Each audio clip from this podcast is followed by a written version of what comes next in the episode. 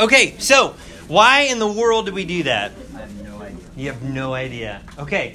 So between the opportunities that you guys had to minister to people and then doing this, when I was thinking about this, I thought about each and every piece of fruit as a different kind of a person. Right?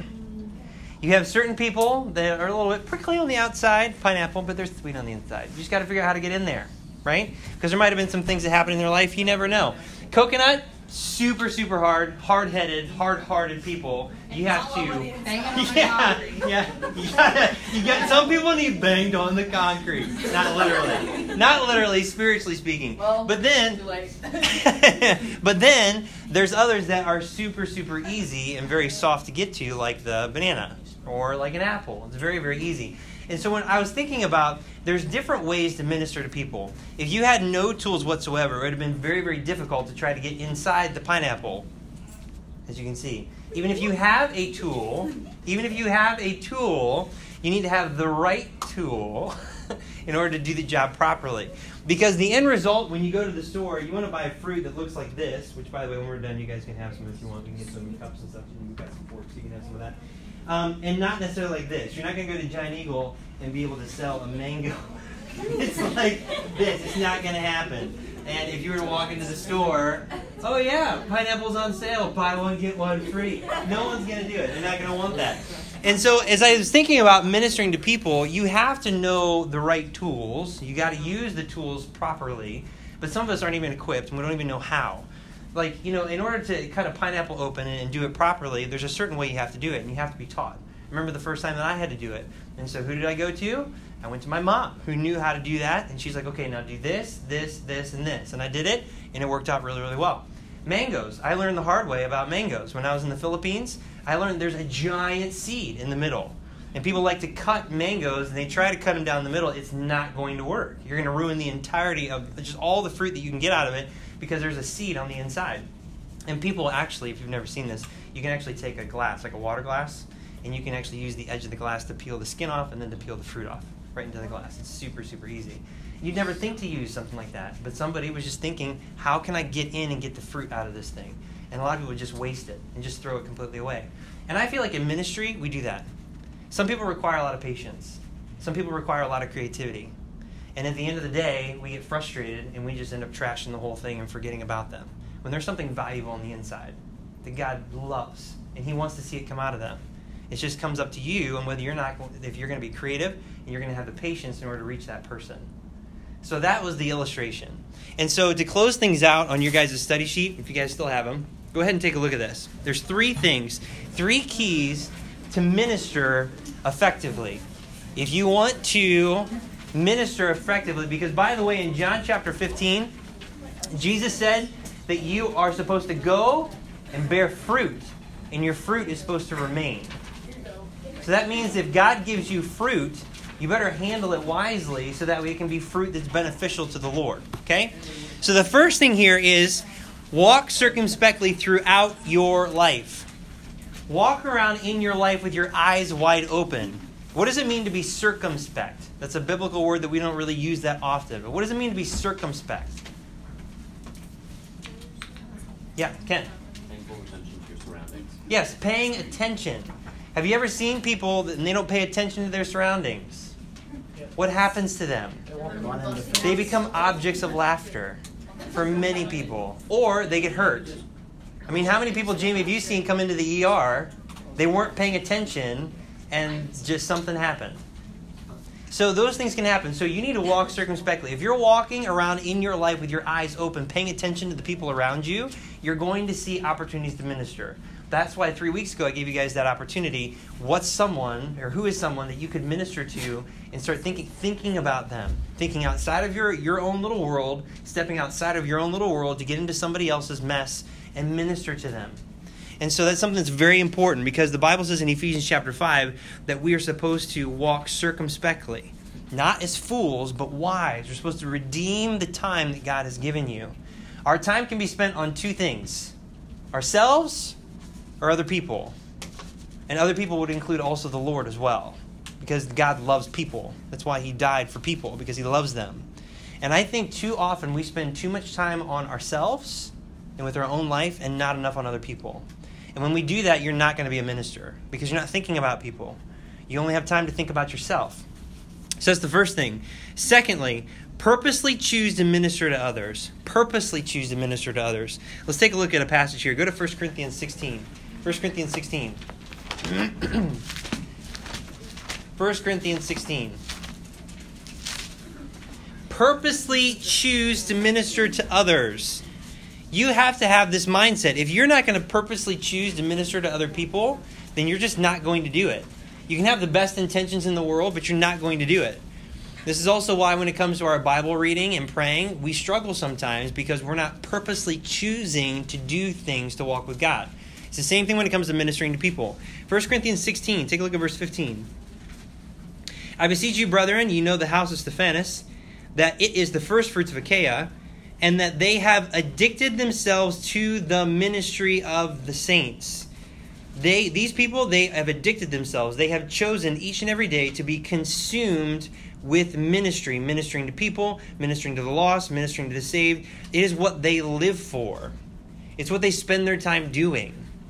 Um, there are so many things that try to grab our attention in, in our lives. I mean, so many things.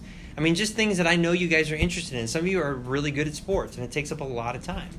And that's what it does, and that's what it takes. And I'm not saying that's wrong, because I did the same thing. And then when I switched over from sports into music stuff, music takes up a lot of time and a lot of practice. If you want to perform well, if you want to sing well, if you want to play well, you have to take the time to do it. If you want to get good grades, because I know some of you that's a priority, others of you, you just don't care, you have to put time into it in order to get good grades. You have to. And it's the same thing when it comes to spiritual matters. If you don't purposely choose to do things on the spiritual level with God, then you're never going to be successful spiritually. It's the reason why I know as a Christian and when I've been when I was your age, I would struggle with the growth that I would have or not have in my life, and it's because I didn't put the time into it. I didn't choose to do things. I didn't choose to think about other people. I didn't choose to choose God and what He wanted for my life over myself. And it caused a whole bunch of problems in my life. So you have to purposely choose to minister to others. It has to be part of why you're alive. And then number three, once you start choosing to minister to other people and you do it on purpose, the number three is a big one. This is a big one. Minister without respect of persons and with unconditional love. You cannot pick and choose who gets to be the object of your ministry. It doesn't work like that. Every time that I've done that, it's never worked out well. People that I thought would be the people that I could reach for the Lord ended up being the people that were the farthest away and actually never ended up coming to the Lord. Very few, very few. It's the people that I didn't realize. It's the people that I that I didn't have my eye on. Those are the people that God had his eye on and I needed to change my vision a little bit. See, a lot of us look at the potential that someone could have if they love the Lord. And meanwhile, we're missing people that God really could use. Because those people that we think they have the potential to serve God and to do something amazing for God, most of the time it's because of some skill that they have, or some personality trait that they have, or some sort of social status that they have. That's not how God works. Uh, this isn't in your notes, but I want you to see this. Go to 1 Corinthians chapter 1. 1 Corinthians chapter 1.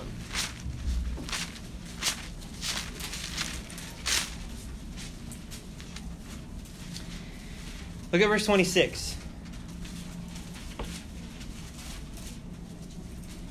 For ye see your calling, brethren, how that not many wise men after the flesh, not many mighty, not many noble are called, but God hath chosen the foolish things of the world to confound the wise, and God hath chosen the weak things of the world to confound the things which are mighty, and the base things of the world, and the things which are despised hath God chosen, yea, and the things which are not, to bring to naught the things that are. And here's the purpose that no flesh should glory in his presence. See, when I was a kid, um, I idolized Michael Jordan. I loved to watch Michael Jordan play. I mean, it was amazing to watch him play. I got to see the last time he played up at the what was called the Gund Arena, the Q. I got to see the last time he played. He was on the Washington Wizards, and he played his last game at that arena, and I got to be there for that, and it was amazing. And I would often think, man, if a guy like Michael Jordan could get saved, he could reach so many people. That's not how God works. In my mind, of course, it would make sense because he's popular, he's got status, he's got money, he's got access, he's got all these things. But see, those things that make him popular in this world are actually the things that are holding him back from being saved. Because if he actually did get saved, he would actually have to give up those things probably that would give him all that money and give him all that status. And so you don't see very many people that are popular, that are successful, that are wise in this world actually do anything for God. They don't. Out of all the people that Jesus chose, he chose 12 guys, half of them were fishermen. They caught fish for a living, which also means they failed religious school. They were failures in the eyes of the people that were around them. Those were the men that Jesus chose. And those are the men that actually did an incredible job. And in case you didn't know, just read the book of Acts. They did an incredible job. And they spread the gospel throughout the entire world. They were not the most skillful men. They were men willing to be used by God to do whatever they wanted. And I think too many times we want to be known for those good things in our life, the things that are that we're really, really good at.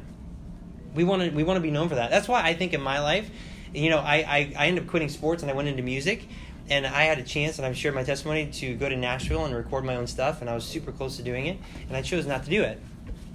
And what happened was, is when I started following the Lord and doing what He wanted me to do in my, in my life, my desire for music went, and it was almost completely gone. And now, if I never pick up that guitar ever again, or if I never sing, I'm okay with that. I really don't care.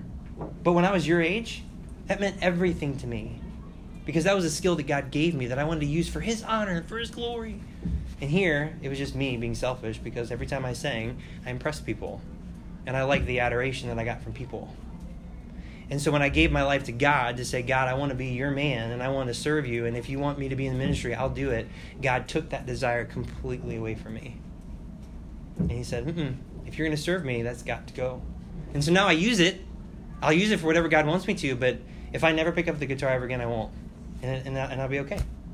I have no problem with that because it's not about that. So, those things in your life that make you someone in the eyes of people, those are the things that you should not be focusing on. Those are the things that are actually holding you back from serving the Lord properly. That might be a hard pill to swallow, but you need to think about that for a second.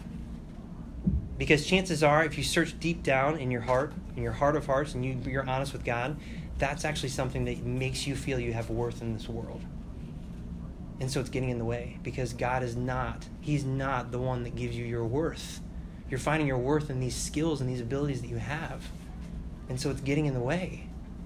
I'm not saying you should quit, I'm saying you should reprioritize. You need to think about it. You need to be willing to offer it up on the altar to the Lord and say, God, if you want to take this away, I'm okay with it. Because it keeps getting in the way of my relationship with you. Because there's no way you're going to be able to minister to people if you're just so consumed with yourself. It's just not going to happen. Jesus had to leave the glory of heaven, all the things that made him God above all gods, King above all kings, Lord above all lords, everything that made him that, he left it behind to die for you.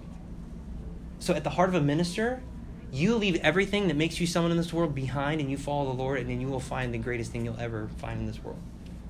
It's amazing. And it's I love how God does that because it's a true testing ground because most people won't do it. They will hang on to the things that make them someone in this world and they miss out out of the unbelievable, miraculous, just stupendous plan that God has for their life. And they hold on to the stuff that makes them someone in this world. And then they get to the end of their life and they realize it really didn't matter anyway. So there's a few things that we really need to think about. You need to minister without respect of persons. You don't minister to someone just because you like them or you see a potential they might have. You minister to everyone no matter what the opportunity is and chances are the people that are the outcasts those that are the the strangers the ones that no one else likes those are the people that become your object of your ministry and you do it with unconditional love you don't love people because they love you in return no you love people because god loved you that's what we do we don't do it because of what we get back as reciprocated back you know well i served this person and then they they were appreciative no you serve because god loved you first that's what you do and then you let god take care of the rest generally people will appreciate you being a blessing to them and ministering to them. They will. And because most people they do appreciate that. Like you asking to pray for them, those sorts of things. But I'm telling you, you have got to get in your heart to love people unconditionally. If they never love you back, it doesn't matter. You do it anyway. Because that's what Christ did. He died for people that would never receive him as their savior. He paid their sin penalty knowing they would never never be redeemed. That they would never confess Jesus Christ as Lord in this life. He did that intentionally. And so we as ministers need to do the same thing in a way with the people that we're around. So you guys have an incredible opportunity every single day to be an amazing minister if you're willing to look for it, if you're willing to choose to be a minister, if you're willing to walk circumspectly, if you're if you're purposely choosing to minister to other people, and if you do it with the true heart of God, without respect of persons and with unconditional love. So that's that. Um, I love the illustration. That was a blast. I'm glad we didn't get the floor too too dirty. Um, but uh, but yeah, but feel free if you want to. We've got some stuff in the back. We've got some um, plastic cups in the back. If you want to take a cup, get some fruit. It's really good fruit, and uh, we'll call it a night. So let's pray. God, thank you so much for what we learned tonight. I pray God that it would sink down deep within our heart and that it would change the way we live. Thank you for loving us, and I pray that we would serve you with all that we've got, and that we'd rethink this whole thing of ministering to others and ministering to people. We love you. and We pray this in Jesus' name. Amen.